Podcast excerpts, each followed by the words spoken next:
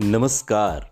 आप सुन रहे हैं द बॉलीवुड रेडियो और मैं हूँ आपके साथ आकाश। दोस्तों, आज बात होगी मोहम्मद रफ़ी साहब की। आज से तकरीबन 42 साल पहले 31 जुलाई की तारीख है और मोहम्मद रफ़ी साहब घर पर संगीतकार श्यामल मित्र के साथ उन बंगला गानों का रियाज कर रहे थे जो दुर्गा पूजा के लिए रिकॉर्ड किए जाने थे। दोपहर एक बजे अचानक उनको सीने में दर्द की शिकायत हुई, उन्हें हॉस्पिटल ले जाया गया।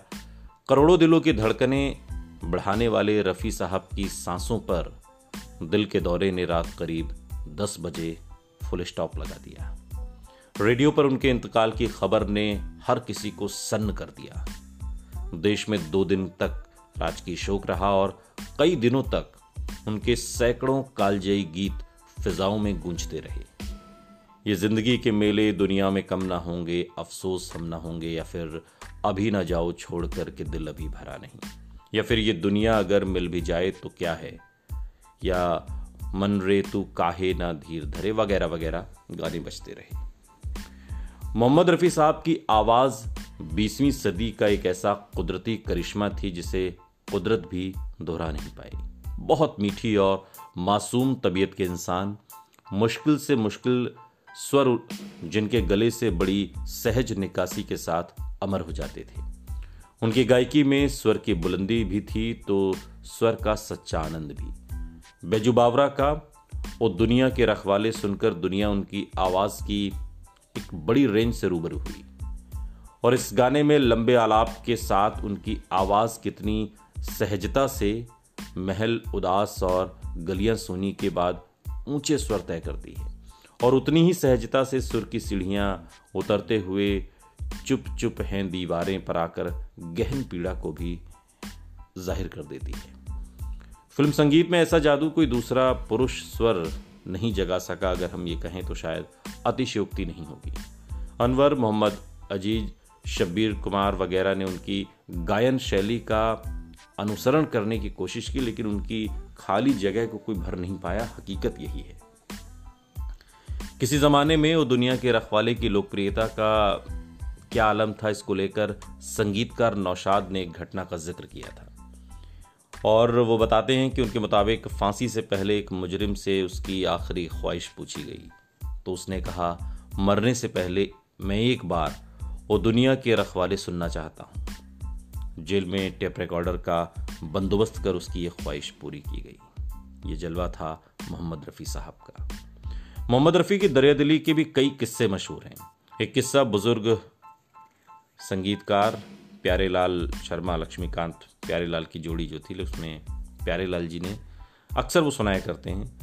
साठ के दशक की शुरुआत में जब लक्ष्मीकांत प्यारेलाल फ़िल्म इंडस्ट्री में पैर जमाने के लिए स्ट्रगल कर रहे थे और उन्हें छोटे बजट की छैला बाबू के संगीत का जिम्मा सौंपा गया। उन दिनों मोहम्मद रफ़ी सबसे महँगे गायक थे और उनका मेहनताना हर गाने का करीब पाँच हज़ार रुपया हुआ करता था।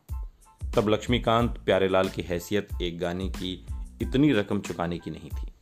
लेकिन रफ़ी साहब की आवाज़ में गाना, तेरे प्यार ने मुझे गम दिया, रिकॉर्ड करना चाहते थे। उन्होंने समस्या रफ़ी साहब को बताई तो वो बोले पैसों की फ़िक्र छोड़ो, गाना रिकॉर्ड करो। रिकॉर्डिंग के बाद रफ़ी साहब जाने लगे तो लक्ष्मीकांत प्यारेलाल जी ने सकुचाते हुए एक लिफाफा उन्हें थमा दिया। लिफाफे में पाँच सौ रुपए थे। रफ़ी साहब ने इन्हें दोनों के हाथों में रखकर कहा यह मेरी तरफ़ से शगुन है और इसी तरह मिल बांट कर काम करते रहो। कुछ साल बाद लक्ष्मीकांत प्यारेलाल सबसे कामयाब संगीतकार के तौर पर जब उभर आए रफ़ी साहब ने अपनी ज़िंदगी के सबसे ज़्यादा गाने इसी जोड़ी के साथ गाए। इनमें दोस्ती का सदाबहार, चाहूँगा मैं तुझे शाम सवेरे, और उनका आखिरी गाना, तू कहीं आस पास है दोस्त। ये आस पास फ़िल्म का है। साठ के दशक के आखिर में राजेश खन्ना के साथ किशोर कुमार तेज़ी से उभरे।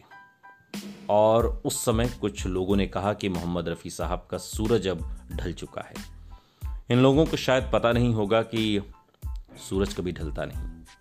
किशोर कुमार के दौर में ही उन्होंने क्या हुआ तेरा वादा के लिए नेशनल अवार्ड जीता।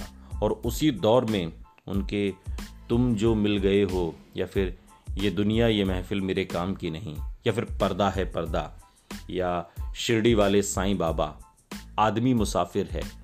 मेरा मन तेरा प्यासा, या मैंने पूछा चाँद से, या फिर जन्म जन्म का साथ है तुम्हारा। ये तमाम वो गाने हैं जिन्होंने उस दौर में लोगों को अपना दीवाना बना दिया, तब जब ये कहा जाता था कि उनका सूरज डूब गया है। गाना चाहे रोमांटिक हो या वियोग का, यानी कि सैड सॉन्ग हो, भक्ति का हो, देशभक्ति का हो या मौज मस्ती का हो, हर तरफ़ मोहम्मद रफ़ी साहब के हर मूड का रंग नज़र आता था। उनकी तबीयत में इतनी मासूमियत, इतनी भावुकता, इतनी गहराई, इतनी तन्मयता और इतने उल्लास का स्रोत थी उनकी सादगी। वे संत तबीयत वाले इंसान थे। कोई तारीफ़ करता तो आसमान की तरफ़ हाथ उठा देते। उनकी सुरीली तबीयत का राज शायद उनके एक गीत में छिपा है। मैं कब गाता मेरे स्वर में, प्यार किसी का गाता है। मैं तो हूँ एक तार, छेड़कर मुझे कोई बजाता है। सुनते रहिए द बॉलीवुड रेडियो सुनता है सारा इंडिया।